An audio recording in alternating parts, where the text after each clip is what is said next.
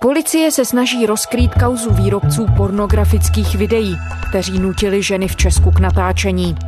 Kriminalisté obvinili devět lidí z toho, že donutili pod nátlakem k sexu celkem 18 mladých žen. Reportérům radiožurnálu se podařilo zjistit, že případ může být ještě rozsáhlejší, než dosavadní vyšetřování ukázalo. Podařilo se jim získat svědectví 24-leté ženy, která se vypovězením svého příběhu rozhodla varovat ostatní. Co příběh o fungování pornoprůmyslu v Česku odhaluje? Je pondělí 27. července. Tady je Lenka Kabrhelová a Vinohradská 12. Spravodajský podcast Českého rozhlasu.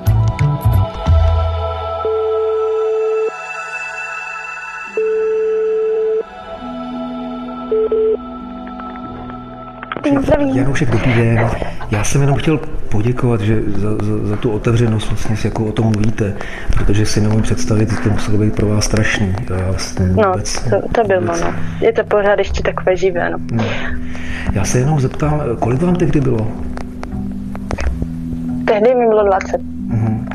A jste říkal, že na začátku teda, že byl nějaký inzerát na internetu.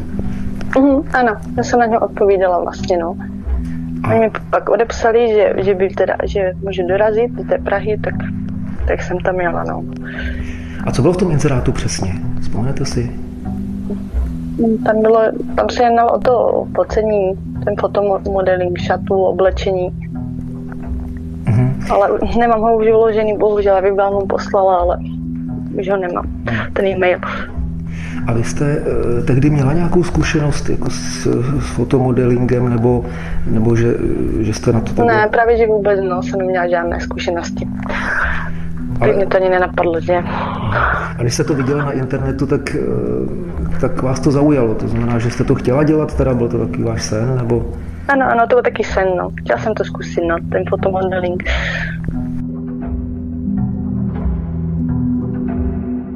Bylo to 17. července, kdy policie oznámila, že zatkla 10 lidí, z toho 9 obvinila, z toho, že měli nutit dívky natáčet nějaká pornografická videa. Artur Janoušek, reportér radiožurnálu. Dva dny před tím 15. července městský soud v Praze poslal šest z těch devíti obviněných do vazby byli obviněni ze sexuálního nátlaku, z obchodování s lidmi a dokonce i ze znásilnění. Národní centrála proti organizovanému zločinu obvinila devět lidí v souvislosti s natáčením pornografických videí pod názvem Checkcasting. Mluvčí centrály Jaroslav Ibehej uvedl, že jsou obvinění z obchodování s lidmi, sexuálního nátlaku a znásilnění. Podle mých informací sledovali celou skupinu dlouhodobě, několik let.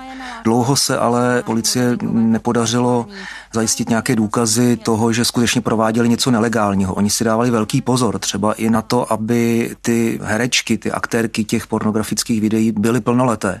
Každou z nich fotili s občankou a čerstvými novinami, aby bylo zřejmé, že v době natáčení jim bylo 18 let. I na takovéhle maličkosti si dávali pozor. Takže dlouho nebylo možné jim dokázat nějakou protiprávní činnost, i když nějaké náznaky byly.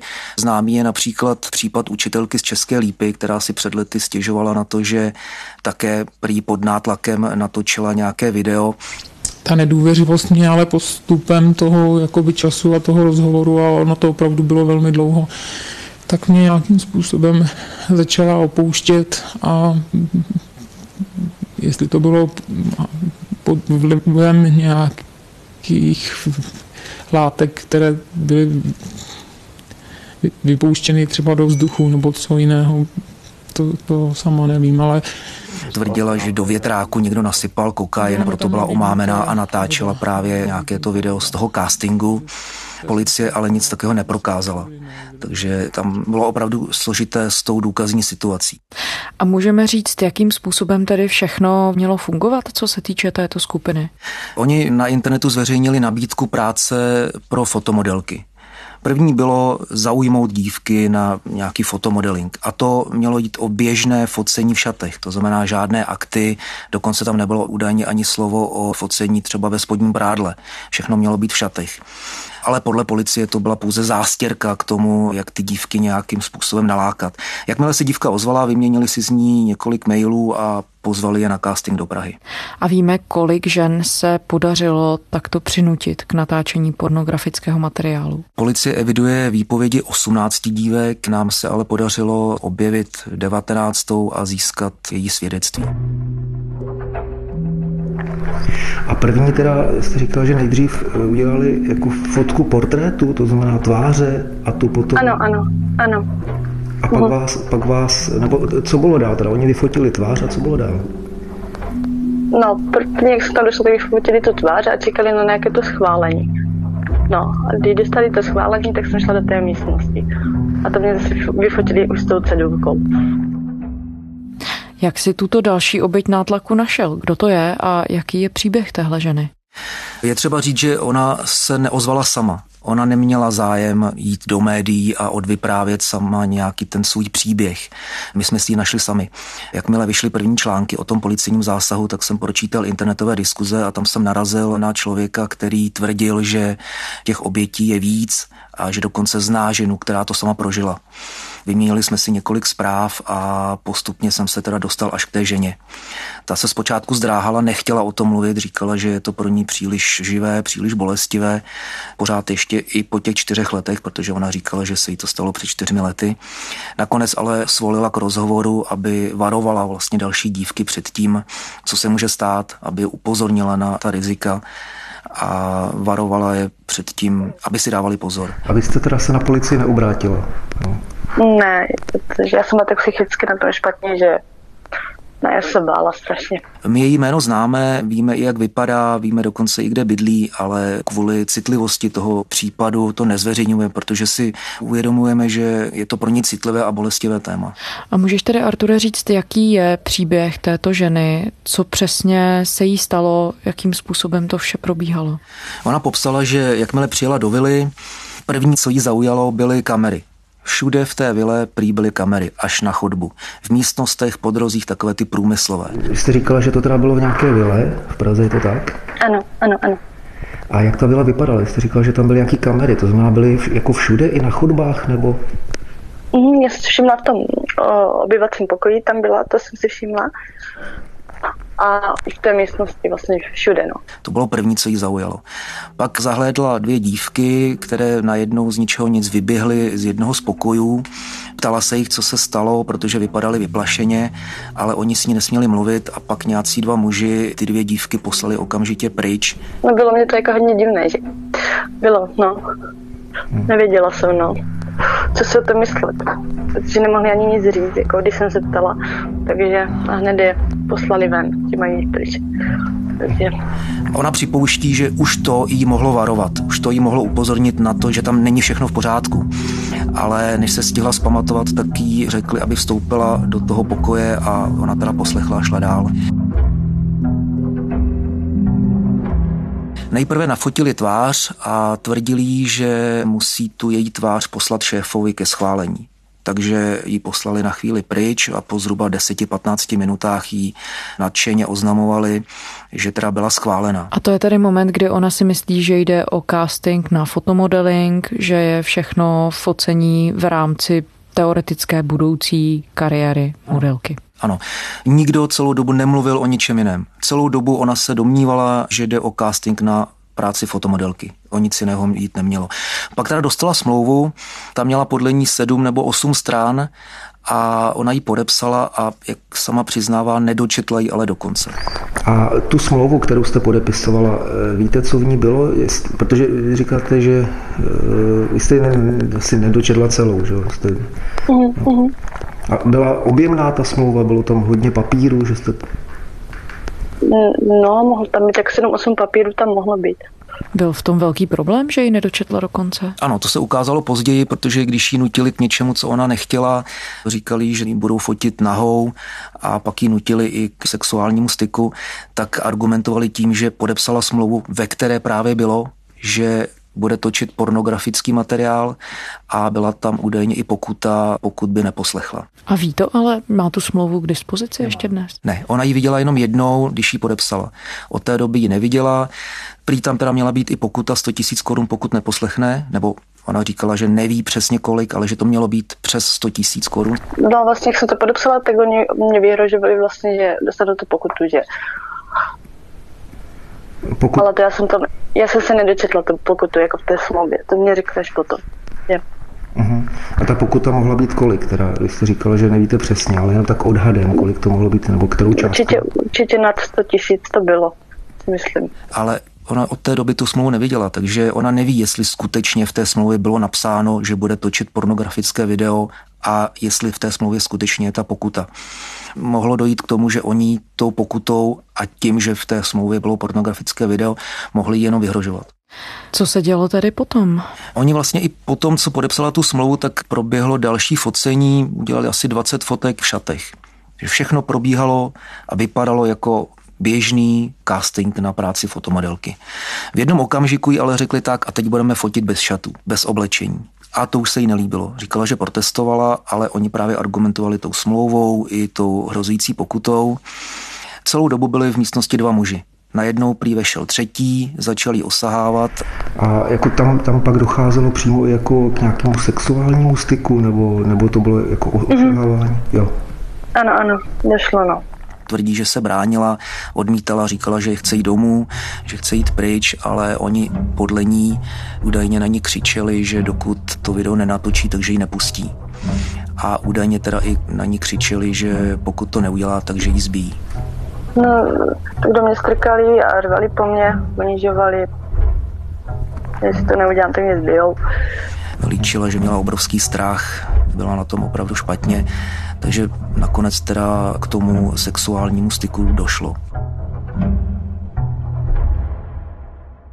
Ona, jakmile to skončilo, tak popadla svoje věci a vyběhla v šoku z té vily a dostala se domů. Ona se někde objevilo, že ty dívky měly za ten casting dostat zaplaceno. Dokonce to bylo i v tom inzerátu. Ona tvrdila, že už za ten casting měla dostat podle inzerátu zhruba 2000 korun. To bylo v tom inzerátu právě, to pocení. Tam byla jako od, odměna. Nevím, jestli to byla tisíc, 2000, ale tam jsem nic nedostala, žádné peníze. Vůbec. Ale samozřejmě ona nedostala nic, ani jí to tam nikdo nenabízel. V okamžiku, kdy popadla ty věci a utekla z vily, tak se o žádné peníze nestarala. To jí opravdu v tu chvíli nešlo. Šla potom na policii?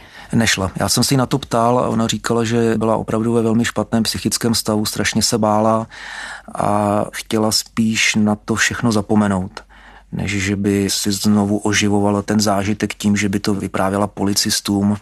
Ona se dobře uvědomovala, že pak by hrozilo i to, že by to musela vyprávět před soudem, že by čelila nepříjemným otázkám advokátů, kteří se v takových situacích snaží z té oběti sexuálního trestného činu dělat nedůvěryhodnou osobu, která si buď za to může sama, nebo si vymýšlí, zkresluje ty věci. Každopádně by se jí snažili vykreslit jako někoho, kdo souhlasil, kdo to dělá dobrovolně. Konec konců ona podepsala smlouvu a jestli v té smlouvě skutečně je to, že má natáčet pornografická videa, tak to by byl velký trumf pro ty advokáty a těžko potom říkat, že tu smlouvu nedočetla celou, to by byla její chyba. Ona si tohle všechno uvědomila, nakonec byla na tom opravdu velmi špatně, takže na to policie nešla. Nicméně skončilo to tedy tím, přestože podepsala smlouvu, ve které zřejmě mohla být nějaká finanční odměna zakotvená, tak to skončilo situací, která by se asi podle některého právního náhledu dala kvalifikovat jako znásilnění, plus tedy navíc tu finanční odměnu ani nedostala. Ano. Víme, co se dělo pak, jaké důsledky pro onu ženu tohle všechno mělo? Ona teda, jak jsem říkal, na všechno chtěla zapomenout, ale ono se jí to připomnělo samo. Zhruba po měsíci se jí ozval kamarád, že našel na internetu její video že tam ona figuruje a dokonce to video jí poslal.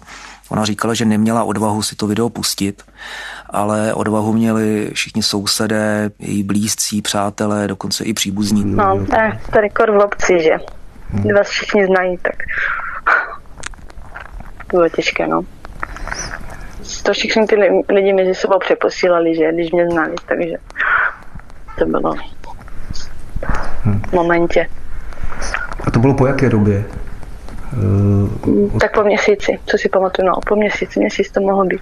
Pak se to tam, mi to ten kamarád poslal vlastně. Takže to vidělo opravdu velké množství lidí z jejího okolí. Ona pochází z malé vesnice, kde se všichni znají, takže tam, jak říkala, si to všichni přeposílali, což bylo pro ní možná ještě větším traumatem než ten samotný zážitek z té vily. Popsala tě, jakým způsobem to na ní dolehlo? Jakým způsobem se to promítlo do jejího běžného života? Ona říkala, že se několikrát pokusila o sebevraždu, spolikala prášky, které zapila alkoholem.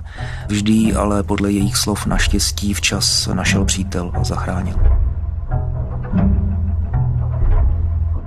Arture, jak podle policie celý biznis této firmy vlastně fungoval?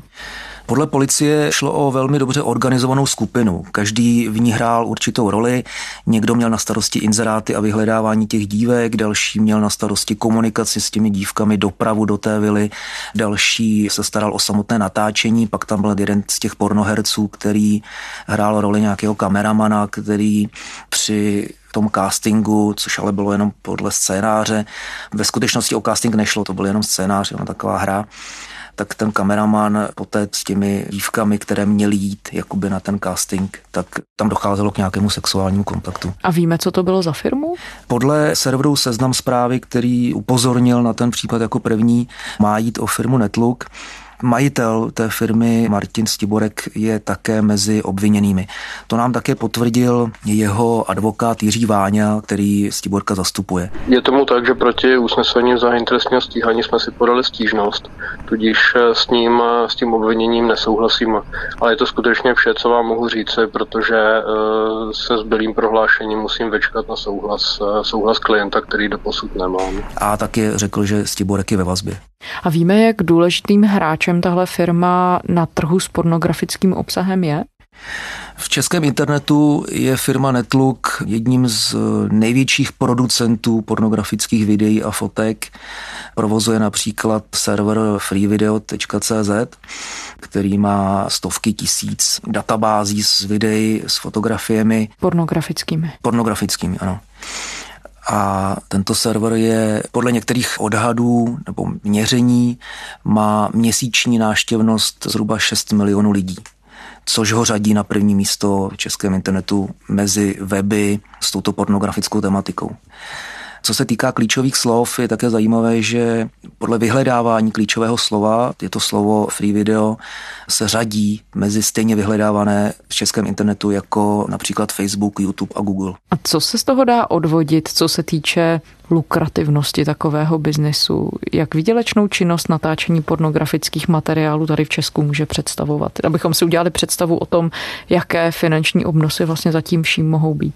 To se přesně neví. Oni ty firmy, přestože většina z nich platí daně, tak ale nezveřejňují nějaké svoje finanční zprávy a obraty. Nicméně narazil jsem v obchodním rejstříku u firmy Netlook, myslím, že to bylo za období roku 2017, měli obrat přes 100 milionů a obecně se odhaduje, že pornoprůmysl v České republice má zhruba, nebo že se v něm točí zhruba 10 až 15 miliard korun ročně. A my vlastně se tady ale bavíme o pornoprůmyslu, který jako takový legální je v České republice. Ano, On nemá příliš velké regulativy. Tam jde o to, aby ti herci byli plnoletí, aby nezobrazovali člověka v nějakých pozicích, které ho nepřiměřeně ponižují, a jinak ty regulativy jsou mnohem mírnější než v jiných zemích. Proto se taky Česká republika stává velmi oblíbenou pro zahraniční filmaře. Nicméně nucení lidí k sexu násilím a ještě jejich záznam na kameru legální samozřejmě není. Z čeho konkrétně tedy policie tu skupinu viní? Jednotlivé aktéry viní ze sexuálního nátlaku, znásilnění a obchodování s lidmi. Protože ono natáčení pornografických materiálů v Česku legální je, ale musí být dobrovolné také mimo jiné. A to v tomhle případě podle policie nebylo. No ty jsi mluvil, jak si to zmiňoval s advokáty obžalovaných. Jak činnost té skupiny tedy obhajují a vysvětlují? Advokáti říkají, že ty dívky natáčely dobrovolně, že podepsali smlouvu, ve které je napsáno, že půjde o natáčení pornografických videí, je tam i zahrnutá ta pokuta, pokud by odmítli Nicméně v jednom z rozhovorů na YouTube jeden z těch hlavních aktérů, Aleš Jirásek, který hraje v tom projektu Czech Casting roli kameramana, který tam pak během toho castingu přijde a souloží s tou dívkou, který vystupuje pod uměleckým jménem Alekos Begalcis, tak přiznává v tom rozhovoru, že 80% dívek které na ten casting jdou, nevědí o tom, že se bude točit pornografický video. Já bych řekl, že třeba takových 80% volek tam jde fakt s tím, že jdou fotit nějaký fotky, ale jedním dechem musím dodat to, že hned na místě jim to všechno vysvětleno. Jako. 80% dívek si myslí, že jde o práci fotomodelek, tak, jak je nakonec to napsáno v tom inzerátu. Ale zároveň říká, že na místě ty dívky přesvědčí nebo jim spíš nabídne možnost natáčet i pornografické video za samozřejmě větší úplatu a je pouze na nich, jestli se rozhodnou, zda budou fotit nebo odejdou. A tenhle muž je tedy také mezi těmi obviněnými teoreticky, kteří se mohli dopouštět znásilnění. Ano, i Aleš Jirásek je jeden z těch obviněných. A mluvil jsi i s policií, jakým způsobem tedy pokračují v tom vyšetřování, kam se to vyšetřování v tuhle chvíli ubírá?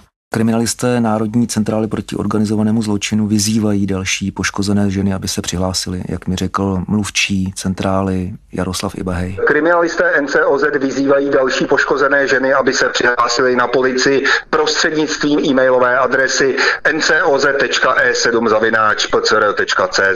Protože je důležité, aby se naschromáždilo co nejvíc výpovědí těch dívek, které mohly být k něčemu nuceny a řekl ti třeba, jak významný případ to je z hlediska vyšetřování, o jak zásadní moment jde? Tak vzhledem k tomu, že jde o největšího producenta pornografie v České republice, tak je to velký případ i pro policii. Podle policie přímo na ten casting šlo několik set dívek. Takže těch 18, jejichž výpovědi získali, to je pouze zlomek. Předpokládá policie, že těch, který mohli být nuceny, tak těch je mnohem víc. A tohle všechno, celá tahle praxe trvala ale několik let tedy. Ano, policie zdokumentovala výpovědi dívek, které se účastnili toho takzvaného castingu v letech 2016 až 2019, ale jinak ten Czech casting, tenhle projekt, trval od roku 2013, respektive ty inzeráty, kterými lákali dívky na práci fotomodelek, jsou už od roku 2013 na internetu. Když se vmyslíme tedy do pozice těch žen zneužitých, tak co se děje potom z jejich pohledu? Je pro ně možné vůbec dobít se třeba i toho, aby ta videa z toho internetu zmizela? To je obecně velmi těžké. Dosáhnout toho, aby provozovatel nějakých stránek stáhnul obsah, je velmi složité a pokud už to někdo dokáže, tak nikdo mu nezaručí, že mezi tím si ten obsah stáhnul někdo jiný a zveřejní ho jinde. V Americe teď momentálně běží skandál s obrovským provozovatelem erotických stránek, který dokonce zveřejnil několik videí ze skutečných trestních činů kde docházelo k nějakému sexuálnímu násilí. Pornhub is the largest and most popular porn site in the world. Owned by the megaporn parent company MindGeek, Pornhub averages 42 billion visits per year That's 115 million visits every day. The site is literally infested with videos of real sex trafficking and rape. And that is because Pornhub does not require the verification of the age or the consent for millions of people who are uploading content to their site. And I know Tam se oběti marně zatím dožadují toho stažení podepisují petice a snaží se nějakým způsobem dosáhnout toho, aby ty servery nezveřejňovaly videa, ve kterých dochází ke skutečným trestným činům. Ty jsi mluvil i s psychologi. Co radí obětem takových trestných činů, které jsou neustále během těch let konfrontovány se svým traumatickým zážitkem prostřednictvím právě těch stránek a toho okolí, které může ten obsah dál stahovat, konzumovat, sledovat? Radí jediné prostě o tom mluvit s blízkými čím víc ten člověk, ta oběť toho sexuálního trestného činu o tom s někým mluví, tím méně se stává skutečným, stává se to jenom jakýmsi symbolem a díky tomu se s tím dokáže lépe vyrovnat a není to pro ní už potom tak bolestivé. Policie vyzvala tedy všechny další potenciální oběti, aby se přihlásili se svědectvím. Když si mluvil s ženou, jejíž svědectví si získal, tak Jakým způsobem ona v tuhle chvíli na to nahlíží? Ona v tom seznamu policie nefiguruje, přemýšlí o tom, že by se na policii obrátila nebo že by s ní mluvila? Já jsem s ní o tom mluvil, ona říkala, že o tom skutečně uvažuje, že o tom přemýšlí, ale pořád ještě není rozhodnutá, protože Jak říkala, je to pro ní opravdu velmi bolestivé téma, velmi živé a ona je pořád ve velmi špatném psychickém stavu. Není si jistá, jestli bude chtít to někde vyprávět policistům, protože, jak jsem říkal, ona si je vědoma toho, co bude následovat a že jedním rozhovorem s jedním policistou to nekončí, že pak následuje soud a nepříjemné otázky advokátů. Ona o tom promluvila také proto, aby varovala další dívky před tím, co se může stát, aby byly obezřetné, dávali si pozor a chtěla je varovat před tím, že může k něčemu takovému dojít. Já budu ráda, když se to bude řešit a budou to vědět všichni, co se může stát. Je. Artur Janoušek, reportér radiožurnálu. Děkujeme. Já děkuji za pozvání, nashledanou. A to je z pondělní Vinohradské 12 vše. Děkujeme, že posloucháte. Kdykoliv se k našim dílům můžete vrátit v podcastových aplikacích a také na webu iRozhlas.cz. Psát nám můžete na adresu vinohradská12 zavináč rozhlas.cz. Těšíme se zítra.